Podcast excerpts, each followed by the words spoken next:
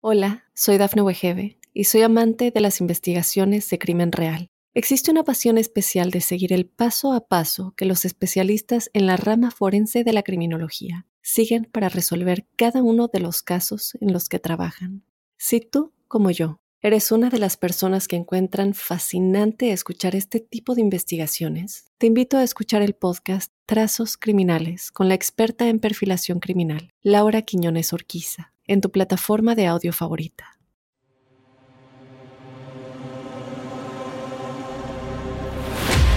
Mató en una variedad de formas. Apuñalamiento, corte, estrangulamiento, ahogamiento y palizas. Sus víctimas, mujeres de entre 14 y 44 años de edad. Carl Eugene Watts era el asesino. Cuando era niño, Watts fue descrito como extraño. Cuando tenía 12 años, afirmó que comenzó a fantasear con torturar y matar a niñas y mujeres jóvenes. Durante su adolescencia, este sujeto comenzó a acosar a las niñas y se cree que mató a su primera víctima antes de los 15 años. Rara vez, Watts realizaba actos sexuales con sus víctimas. A diferencia de la mayoría de los asesinos en serie de mujeres y niñas, no se pensaba que sus crímenes tuvieran una motivación sexual. Las personas que lo conocían tampoco sospechaban que Watts estuviera involucrado en alguno de los asesinatos y no fue sospechoso de la policía en ninguno de ellos hasta su arresto en 1982. Ahí se descubrió que este hombre, aparentemente dócil y con una familia, pudo haber sido uno de los asesinos más prolíficos en la historia de los Estados Unidos. No tengas miedo, que ya empezó Crímenes de Terror. Bienvenidos a Crímenes de Terror. Si aún no te has suscrito al podcast, oprime el botón de seguir en la plataforma en la que nos estés escuchando, ya sea en Spotify, iHeartRadio, Amazon Music o Apple Podcast. Así podrás recibir cada sábado la notificación de un nuevo episodio de Crímenes de Terror. El día de hoy hablaremos de Carl Eugene Watts, un hombre nacido en Texas que se sospecha pudo haber matado a 100 mujeres, lo que lo convertiría prácticamente en el asesino más prolífico de Estados Unidos. Sin embargo, a ver, obtuvo inmunidad por una docena de asesinatos, como resultado de un acuerdo con los fiscales en el año 1982. En algún momento parecía que este hombre pudo haber sido liberado en 2006, pero muere de cáncer de próstata mientras cumplía dos cadenas perpetuas sin libertad condicional. Esto en una prisión de Michigan por los asesinatos de Ellen Dutcher y Gloria Steele, de los cuales hablaremos más adelante. Este hombre asesinó de varias formas, apuñalamiento, corte, estrangulamiento, ahogamiento e inclusive palizas. Sus víctimas, mujeres de entre 14 y 44 años de edad. Y para entrar en detalle y comenzar a hablar de este asesino, quiero darle la más cordial bienvenida a mi colega David Orantes, quien semana a semana nos brinda detalles puntuales de estos asesinos seriales. David, ¿cómo estás? Hola, ¿qué tal? ¿Cómo estás? Eh, bien. Eh, hoy vamos a hablar de Carl, eh, Eugene Watts, que es un asesino, como tú bien dices, un asesino en serie que logró que no se le condenara por muchos de sus crímenes después de que él mismo confesó otros, pero él mismo cuando ya tenía la inmunidad, le contó a los policías que había matado por lo menos a 100 mujeres, ¿no? En Michigan, en Texas y tal vez en otros estados. Eh, como tú bien dices, eh, vuelvo y redigo, lo convierte en uno de los asesinos en serie más prolíficos de los Estados Unidos y quien desde la niñez ya fantaseaba con, con matar personas, ¿no? Él creció en una zona de Texas que es un poco conflictiva y ahora recientemente muy famosa y, poco, vamos, poco a poco vamos a ir hablando de eso, ¿no? Claro, mira, para entrar en, materia acerca de su vida temprana, detalles de su vida temprana, eh, Watts nació el 7 de noviembre de 1953. Si pronuncio mal el nombre del, barrio, de la ciudad, ¿me dices Killeen se llama en Texas? Killing, en Texas, hijo de Richard Eugene Watts y Dorothy May Young. Su padre, dicen algunos de los registros, que era soldado de primera clase en el ejército y su madre era una maestra de arte eh, en, de jardín de en jardín de niños, de infantes. Eh, cuando tenía menos de dos años, sus padres se separaron y fue criado únicamente por su madre. También se mudan a Michigan y quizás ahí también eh, empieza una serie de factores que pudieron quizás haber alterado parte de sus conductas. Su madre se junta con un mecánico de nombre Norman Caesar, con quien también tiene dos hijas, y después él se va a vivir un, tiempo con, con su abuela. De, según el Houston Chronicle, dicen que cuando era niño le gustaba cazar y despellejar conejos. También una, una, una constante, ¿no, David? En algunos de los, de los crímenes que los eh, asesinos les da por matar animales, quizás como un, un, precepto de lo que pueden ellos desarrollar más adelante en su carrera criminal. Sí, ya lo hablamos, ¿no? Con la, con la niñera asesina también los este, asfixiaba lo hablamos también con otros ah, de los asesinos en serie, es un antecedente que muchos de ellos tienen y está vinculado a algún tipo de eh, perturbación infantil cuando ellos observan violencia en su familia o eh, esto los, ah, los lleva a tener estas conductas agresivas hacia otros, ¿no? A ver, Killen, Texas es un lugar en el centro del estado arriba de Austin, por la calle Retera 35 más o menos, que tiene la sede del ejército de los Estados Unidos de Fort Hood. Mucha gente ha oído recientemente que esa base es muy famosa porque fue donde mataron y desmembraron a la soldado hispana Vanessa Guillén. ¿No? Pero históricamente ha tenido muchos problemas esa base.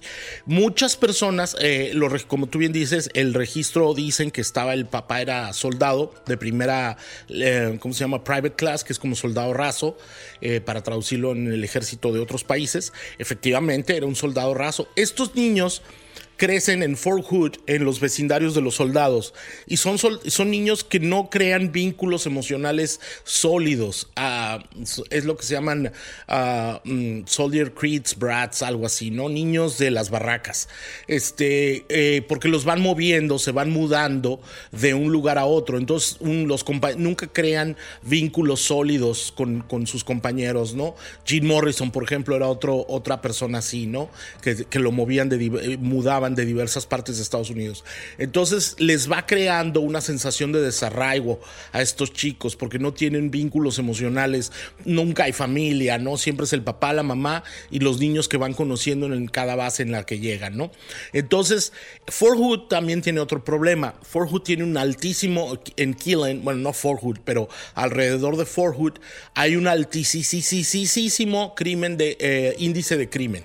Hay muchos burdeles, ahora strip clubs, hay muchas salas de masaje, hay muchas drogas, hay muchas salas de tatuajes, hay mucho alcoholismo, mucho bar, porque los soldados no tienen nada que hacer. O sea, los soldados terminan su turno el viernes en la noche y vuelven a entrar a, la base hasta el domingo en la noche. Entonces, los viernes y los sábados y parte del domingo, eh, Killen es la locura, porque los soldados no gastan su dinero en comer, porque viven en la base, no gastan su dinero en gasolina, no gastan su dinero en ropa, pero se dan el vuelo, ¿no? En la base. Bueno, ese es el, ambiente, para decirlo um, coloquialmente, en el que creció este señor Carl Eugene Watts. No sabemos si algunos de estas influencias de prostitución, alcoholismo y drogas y violencia que, que imperan en, en Killen, Texas, alrededor de la base de Fort Hood, tuvo que ver en su comportamiento. Sin embargo, lo que sí sabemos es por los registros de primaria es que no era un chico muy brillante, ¿no?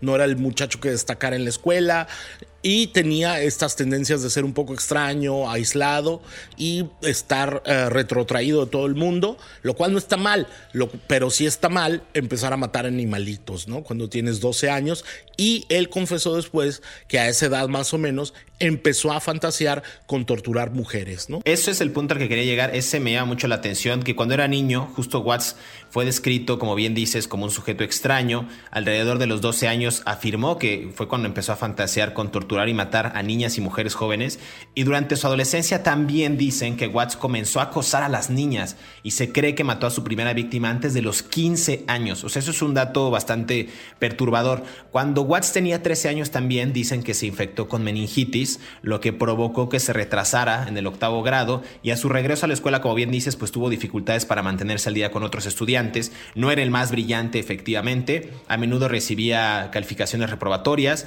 y a los 16 años estaba leyendo a un nivel de tercer grado, es decir, no tenía una buena dicción y tenía una capacidad de síntesis como, como debió de haberla tenido en, en aquellos años. Hablabas tú también, David, del ligero retraso mental.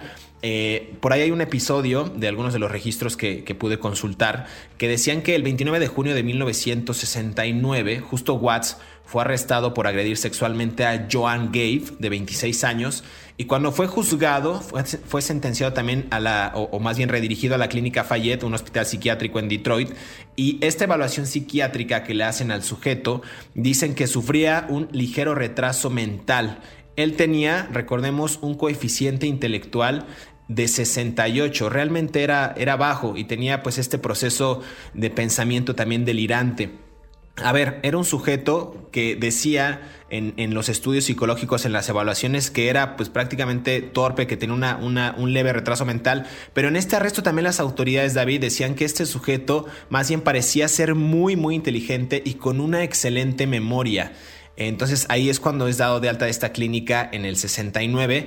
Pero, a ver, no sé si esto entre como en una especie de, de, de megalomanía o psicopatía o de este perfil del criminal en el que por una parte muchos hemos visto que se hacen como los inocentes o que no saben lo que están ejecutando, las acciones que están cometiendo y por el otro, pues las evaluaciones los catalogan como personas de muy bajo coeficiente intelectual. No sé si ahí fue un grado de perversidad en su juego de manipulación o de plano si era un sujeto que era o que distaba de tener esta, esta, este, este aprendizaje. ¿Y qué tal que fueran las dos cosas?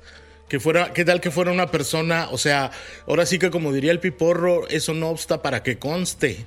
O sea, eh, una cosa, una cosa eh, puede ser parte de la otra y, y viceversa, ¿no? O sea, era un hombre que no era muy inteligente, pero tenía una gran memoria tenía una capacidad para reconocer los problemas y encima tenía una gran capacidad de manipulación. No, no olvidemos que todos, absolutamente todos los asesinos en serie esencialmente son narcisistas manipuladores, ¿no? Llevados a la extrema potencia. Entonces, imagínate el gozo que debió de haber sido para Carl Eugene Watts manipular a los, a los médicos del hospital psiquiátrico, ¿no? Es como los voy a convencer de que estoy mentalmente insano, ¿no? De que no soy una persona capaz, ¿no? Totalmente. Mira, después de, que obtiene estas malas calificaciones, como, como hablábamos, Termina la secundaria en el 73, recibe una beca de fútbol para este colegio Lane College en Jackson, en Tennessee, y después es expulsado justo tres meses eh, después porque fue acusado de acechar y de agredir mujeres. Ah, vamos a hablar más adelante en el siguiente segmento cómo fue sospechoso de un brutal asesinato de un estudiante, pero no hubo pruebas suficientes para condenarlo por ese asesinato eh, y después se muda justamente a Houston, en la ciudad en la que tú estás, en Texas, David, y empieza una serie de asesinatos bastante macabros que con esta carrera criminal de Carl Eugene Watts. Eh, en, esos años, en los años 80. Eh, vamos a, este, a escuchar este segmento y regresamos para seguir platicando de este asesino aquí en Crímenes de Terror.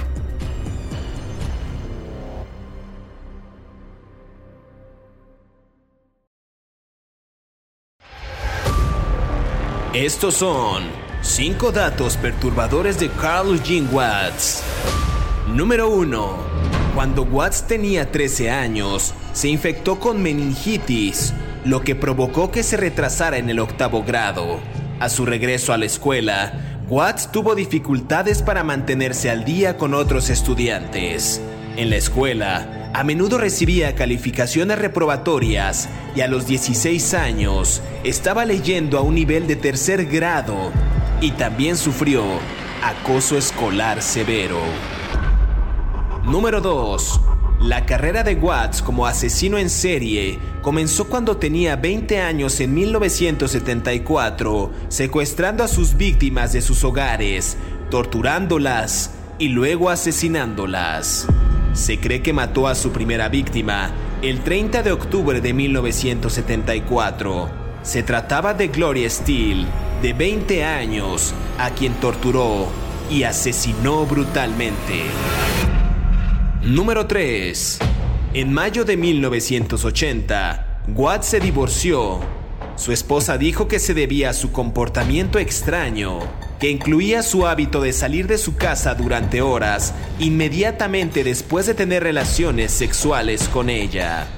En cuestión de meses, se informó que también ejecutó ataques en Ontario que eran de la misma naturaleza que los de Detroit.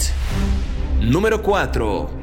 En octubre de 1979, Watts fue arrestado por merodear en Southfield, un suburbio de Detroit. Posteriormente se retiraron los cargos.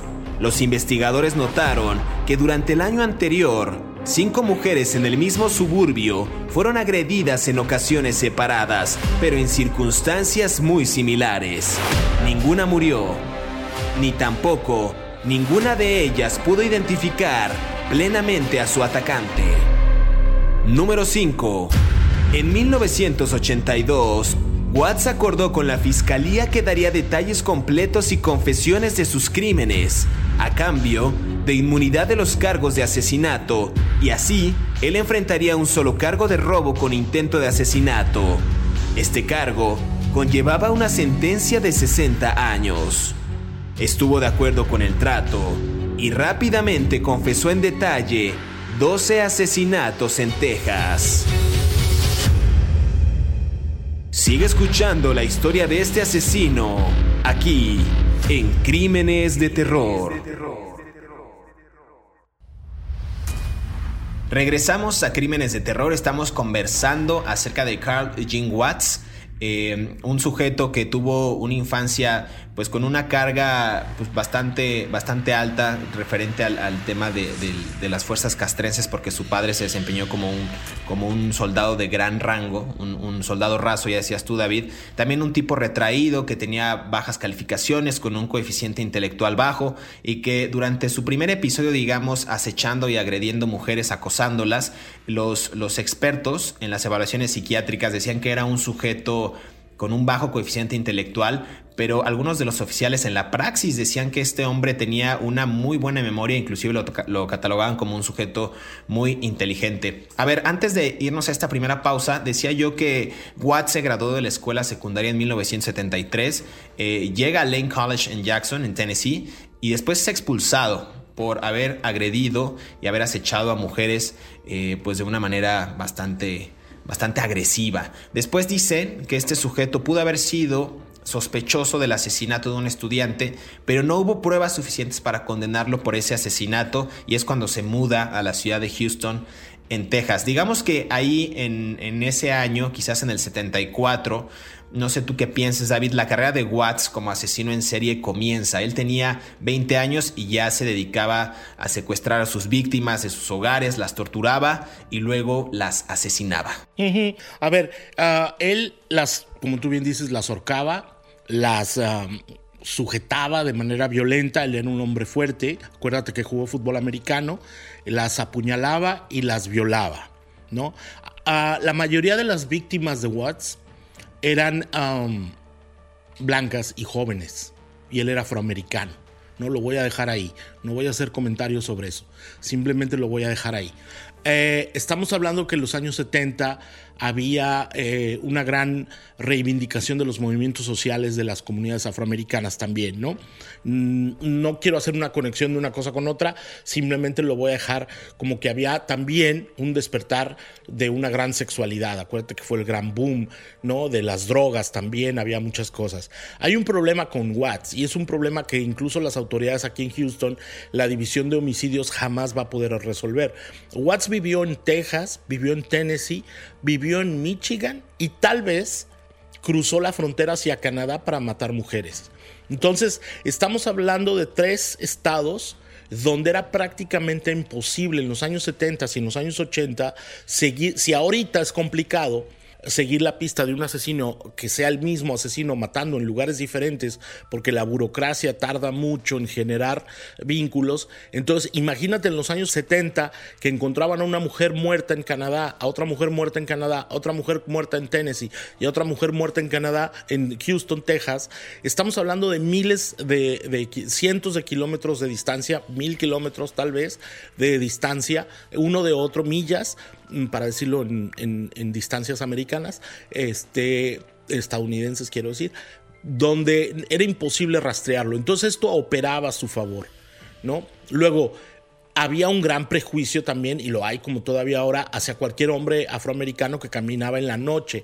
Entonces, probablemente era muy complicado para muchos testigos que pudieron haber visto el crimen dar una descripción exacta de, de, Watts, ¿no? Entonces operaban una serie de factores sociales alrededor de él que lo, que lo hacían complicado de rastrear, ¿no? Nunca vamos a saber con certeza cuántas mujeres mató en Houston, o en Michigan, o en Tennessee, o en Canadá. Sin embargo, las autoridades creen que efectivamente empezó a matar desde ahí. Su primera víctima fue, como tú bien dices, ah, más o menos esta chica Gloria Steele, que en octubre del 74, creo, a la que mm, torturó y mató, tenía 20 años. Eh, no, fue su segunda víctima, ¿no? La primera fue, fue otra chica. Perdón, perdón, perdón, auditorio, perdón, soy imperfecto. Entonces, este, él, empezó a matar a las, a las, a, las chicas en la juventud. Tenía 21 años y estaba, era un hombre atlético. Entonces, acababa de dejar la universidad. Entonces, eh, estamos hablando que era una persona que usaba su fuerza física para someter a las mujeres, ¿no? Totalmente. Y aquí lo que me llama la atención justo de todos estos asesinatos es, ya lo decías tú, sin hacer una asociación, pues era un hombre afroamericano, casi siempre mataba a mujeres eh, jóvenes blancas, en este rango que ya mencionaba al principio del programa, de entre 14 y 44 años de edad. Ocupaba estos métodos del estrangulamiento, el apuñalamiento, los golpes y el ahogamiento. Pero a ver, aquí hay algo muy curioso porque hubieron varias razones para esto. Dicen que atacó en varios estados, ya decías tú, inclusive en otro, en otro país, y rara vez realizaba actos sexuales con sus víctimas. O sea, esto, a diferencia de otros, de otros asesinos en serie, eh, de mujeres y niñas, él no pensaba que sus crímenes tuvieran justo esta motivación sexual, que es una constante y es recurrente. Ya hemos platicado también que eh, hay asesinos o existieron asesinos que, realizaron inclusive prácticas necrofílicas, que les volaban partes de los cuerpos, que, guardaban partes de los, de los miembros de, sus víctimas también en frascos y eh, algunas pertenencias. Él no lo hacía así, simplemente mataba por ese deseo de, pues de hacerlo, ¿no? De tener esa, quizás ese poder. Muchos de estos casos, a ver, mencionabas tú el caso de Gloria Steele, pero a ver, hay otros donde él las apuñalaba hasta la muerte, en aceras, en suburbios de Detroit, mientras ellas normalmente caminaban a casa después de una, de una, de su jornada, quizás una cita con el médico, después de ir a la escuela, de estar con sus padres. Eh, voy a mencionar algunos de los ejemplos. Por ejemplo, en octubre de 1979 asesina a Jan Klein, de 35 años. Ella la apuñala hasta la muerte, justamente cuando caminaba a casa después de una cita con el médico. La policía dijo que Watts la apuñaló al menos 10 veces con una herramienta para trabajar la madera similar como a un destornillador, que después encontrarían estas herramientas en su automóvil, de lo cual hablaremos más adelante. Eh, otra víctima en el 81, Linda Tiley, de 22 años, se ahogó en la piscina de su complejo de apartamentos en Austin. El sargento de policía de Houston dijo que Watts había seguido a otra niña durante varias horas durante Houston y la perdió, digamos, para ver a Tiley quien fue declarada muerta en este lugar y aparentemente él la había ahogado en, este, en esta piscina. A ver, es un sujeto que tenía un método para matar, era simplemente pues estrangular a sus víctimas, hacerlas pasar el mayor sufrimiento para saciar qué, David. O sea, es la, ahora sí que esa es la pregunta del millón, ¿no? Para saciar qué. Eh, hay una declaración cuando los policías de la, de la División de Homicidios de Houston lo interrogan por los crímenes que presuntamente cometió aquí en este, aquí en, la ciudad espacial, como le decimos, o como le digo yo, Houston Este, él, él les dijo a los policías una cosa que a mí me parece aterradora, que escogía a las mujeres que tenían ojos diabólicos, evil eyes. ¿No? Dijo, un, oficial le pregunta, eh, ¿por qué escogías a tus víctimas? ¿no? Porque era, era muy complicado para, para, la policía seguir el rastro de, los asesinatos, porque él escogió mujeres entre 14 a 44 años, blancas casi todas, ¿no? O sea, caucásicas, quiero decir, las mataba, las ahogaba, a una la ahorcó de un árbol. O sea, después la, después de, no abusar de ella, pero la sujetó, amarró una soga y la colgó de un árbol hasta que la mujer murió ahorcada. Bueno, él les dijo a las autoridades que sus víctimas las escogía porque mm, tenían ojos diabólicos. Entonces, como tú bien dices, ¿cuál era la motivación de este señor? La perturbación mental. Que venía desde la niñez, las ah, malas influencias, la, falta de cuidados, una familia rota, eh, una familia disfuncional, no, otra vez, como yo siempre digo en estos podcasts, eh, la base de la familia es la, digo, la base de la sociedad es la familia, pero también es la base de la locura, ¿no?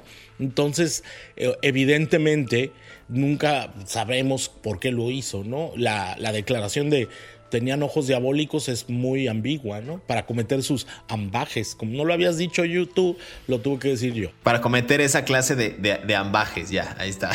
Ah, ahí está. en, mayo de, en mayo del 80, eh, de 1980, también cabe destacar que este hombre estaba casado y cometía todos estos crímenes pues prácticamente habíamos hablado también de un asesino que, cometía los crímenes, que tenía una vida muy normal y pues salía en la noche, pues no a comprar leche, sino a asesinar mujeres, ¿no? Y en este caso, el, el, el caso de Carly Jean Watts era era bastante similar. A ver, ya decíamos de los asesinatos, una mujer estrangulada en 1979 de nombre Peggy Pochmara, estrangulada en Detroit, en 1979 también el 31 de octubre, es decir, con, con días de diferencia. Eh, Jane Klein, ya decía, apuñalada en Gross Point Farms en Michigan. Eh, a ver, son, son bastantes asesinatos, nos tardaría unos 4 o 5 podcasts en hablar de cada uno de los casos, pero aquí lo que me parece relevante es que después de esta ola, en los años, eh, a principios de los años 80, en esta década, en mayo, en el mes de mayo, Watts se divorcia. Su esposa dijo que, se debía a que su comportamiento era muy extraño. Ella ya notaba que su esposo pues salía y tenía este hábito de caminar por las noches durante horas, inmediatamente después de tener relaciones sexuales con ella. O sea, esto me parece a mí extraño. Terminaba de tener relaciones sexuales con su esposa y se salía a caminar y cometía esta especie de crímenes. No sé qué le desataría esa ira de, de, matar mujeres. Después se, se, informó que también tuvo por ahí algunos, algunos asesinatos que me parece destacable en Windsor, en Ontario, David. O sea, en una región pues bastante alejada de donde él vivía eh, ¿Cómo te trasladas también tanto tiempo para, para cometer estos, estos crímenes? Se habla de, una chica, Irene Condra Towis, creo, de 22 años, que fue atacada, pero sobrevive. Y quizás ahí también empieza el punto de quiebra de este sujeto cuando muchas de las posibles víctimas escapan o salen avantes. Y, logran, logran dar testimonio de este, de este sujeto y dar una reseña acerca de quién era Carl Jean Watts. Sí, bueno, hay una, hay una chica hispana que se llama Melinda Aguilar que sobrevivió a los ataques de, de, Watts en mayo del, del, 82, si mal no recuerdo, el 23 de mayo, ¿no? Eh, donde él siguió a una chica que se llamaba Michelle Maday, como tú bien dices, de un club nocturno en la noche, eh, y luego, y luego la, la, ¿cómo se llama? La... Mm, ah, mi productora ya me regañó porque estoy hablando y no me callo. Entonces me voy a callar para que vayamos al próximo segmento. Vamos al segmento y regresamos para seguir conversando acerca de Carl Jean Watts aquí en Crímenes de Terror.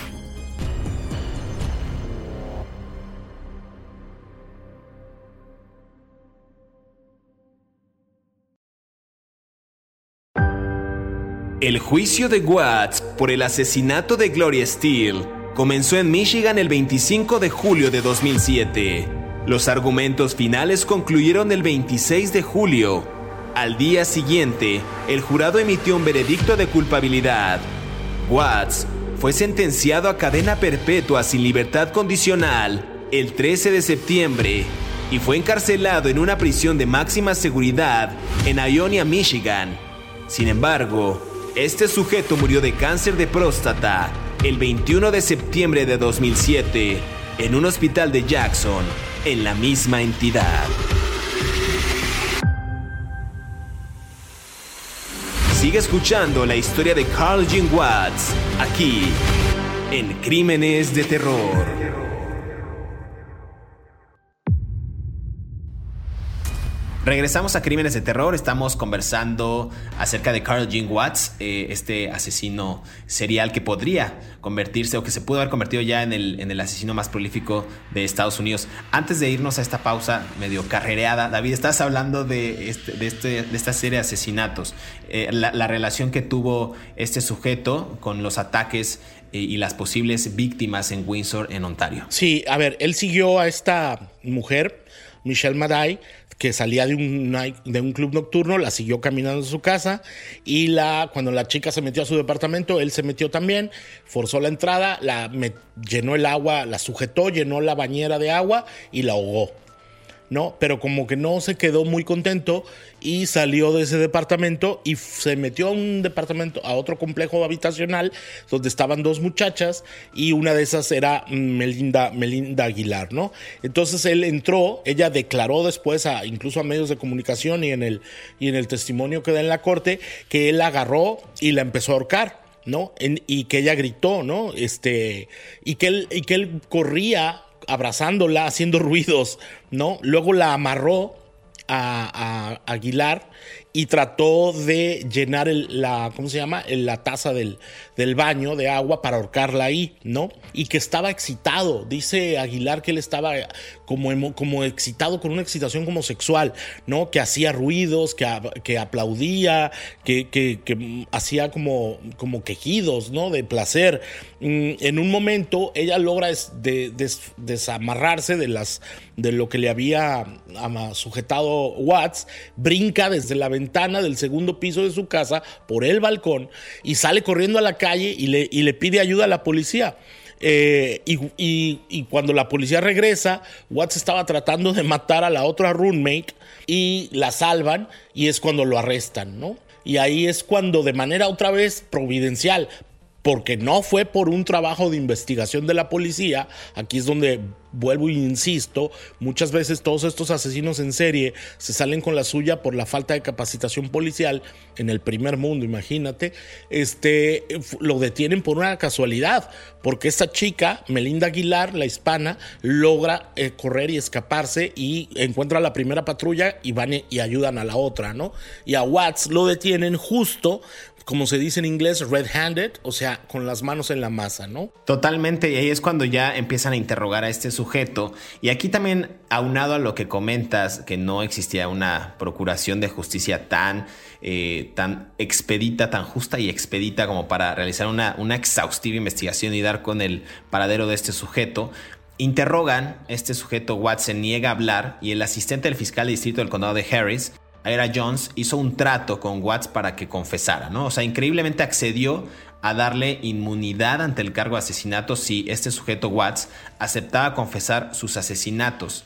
Jones, digamos que esperaba tener o traer un cierre eh, y, darle paz a estas familias de algunos de los 50 asesinatos de mujeres sin resolver que cometió este sujeto en el área de Houston. Y finalmente admite David haber atacado a 19 mujeres, 13 de ellas confesó haberlas asesinado y también cuando terminó, digamos, esta confesión, Watts admite otros 80 asesinatos adicionales en Michigan y en Canadá, ya lo decíamos, pero se niega a dar detalles porque no tenía un acuerdo de inmunidad para esos asesinatos. Solamente se atribuye, digamos, estas 19 ataques, 13 de las cuales pues, eh, confesó haber, haber matado, y lo sentencian el 3 de septiembre del 82 eh, a 60 años de prisión y después, por ahí se habla también que tuvo un intento de, escape de la prisión. Se trató de deslizar entre los barrotes, pero no lo logró en 1987. Eh, e intenta una y otra vez cometer y traer a, juicio estas apelaciones, pero no lo logra, David. O sea, este sujeto pudo haber quizás en algún momento salido de la cárcel, pero tuvo un final y un desenlace bastante interesante de, acuerdo a los, a los expedientes. A ver, hay un antecedente que es muy importante. Eh, cuando, cuando él em, confiesa los crímenes, las autoridades le informan a los, ah, a los departamentos de policía de otros estados, ¿no? De Tennessee y de Texas. Entonces viajan oficiales del departamento de policía de Houston a Michigan a interrogarlo y apelan el arresto de, de Watts en Michigan porque no fueron informados antes del acuerdo de inmunidad. Entonces, sin embargo, como los crímenes no son retroactivos en Estados Unidos por la ley de la ¿cómo se llama? la ley general de Texas de la Constitución, él ya no lo podían juzgar. Entonces él les cuenta todo, pero no lo pueden juzgar por eso. Entonces, técnicamente, todos los ah, crímenes que cometió eh, eh, Watts en Texas quedaron impunes porque él solamente los confesó cuando ya tenía la impunidad que había logrado con los fiscales en Michigan, lo cual nos habla de que la procuración de justicia es muy complicada para entender en los Estados Unidos, ¿no?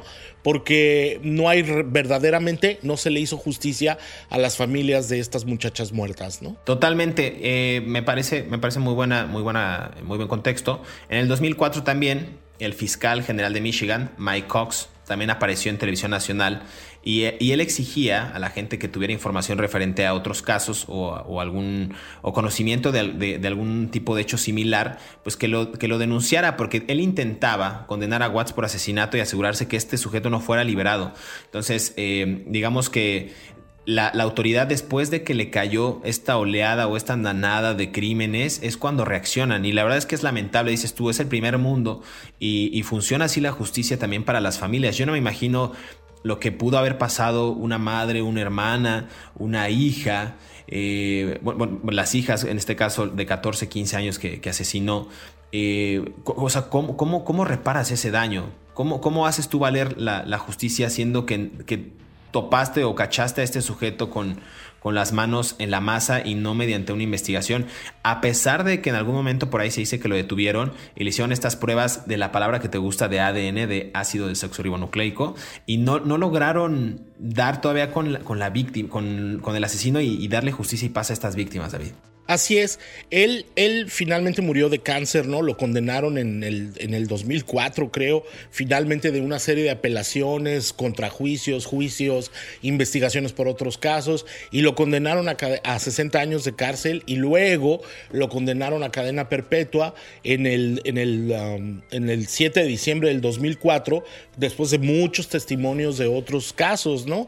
De personas que mató, de pruebas de ADN, se usaron los testimonios aquí en Texas, pero no se le condenó por esos crímenes y lo condenaron en el 2004, imagínate, lo detuvieron en el 82 y hasta el 2004 lo, lo condenan finalmente para cadena perpetua por todos los crímenes que pasó. Después fueron muchísimos años de investigaciones, pero cuando él ya había confesado. Entonces es un poco complicado entender cómo es posible que este señor salió con la suya desde el 74 hasta el 82 y hasta el 2004 lo logran condenar.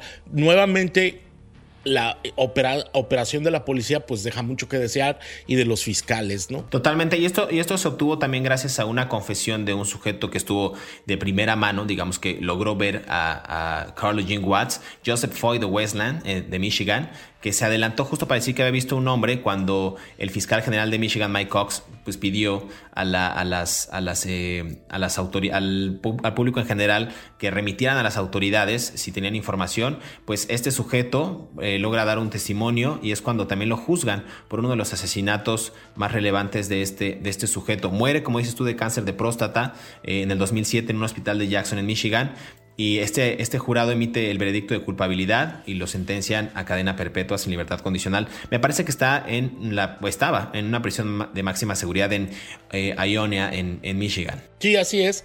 Eh, era, un, pues era un preso peligroso incluso para los otros presos. Fíjate, hay un dato muy importante, a mí me parece que es importante contarlo.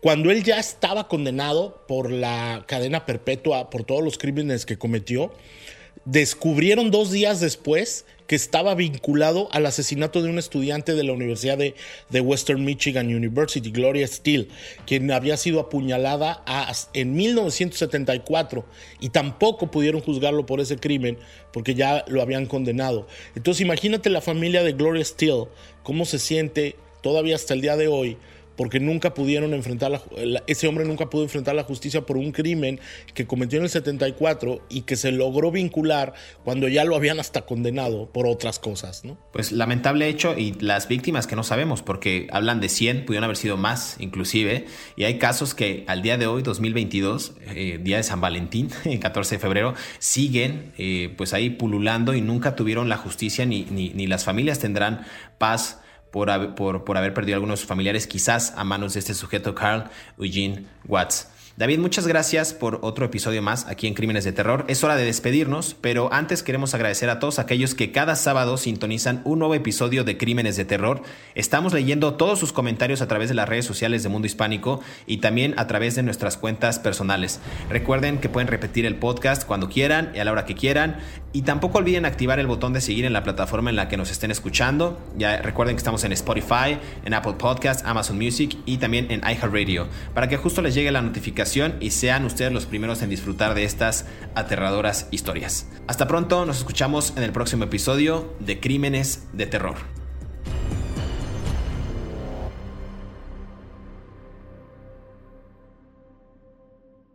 Hola, soy Dafne Wegebe y soy amante de las investigaciones de crimen real. Existe una pasión especial de seguir el paso a paso que los especialistas en la rama forense de la criminología siguen para resolver cada uno de los casos en los que trabajan. Si tú, como yo, eres una de las personas que encuentran fascinante escuchar este tipo de investigaciones, te invito a escuchar el podcast Trazos Criminales con la experta en perfilación criminal, Laura Quiñones Orquiza, en tu plataforma de audio favorita.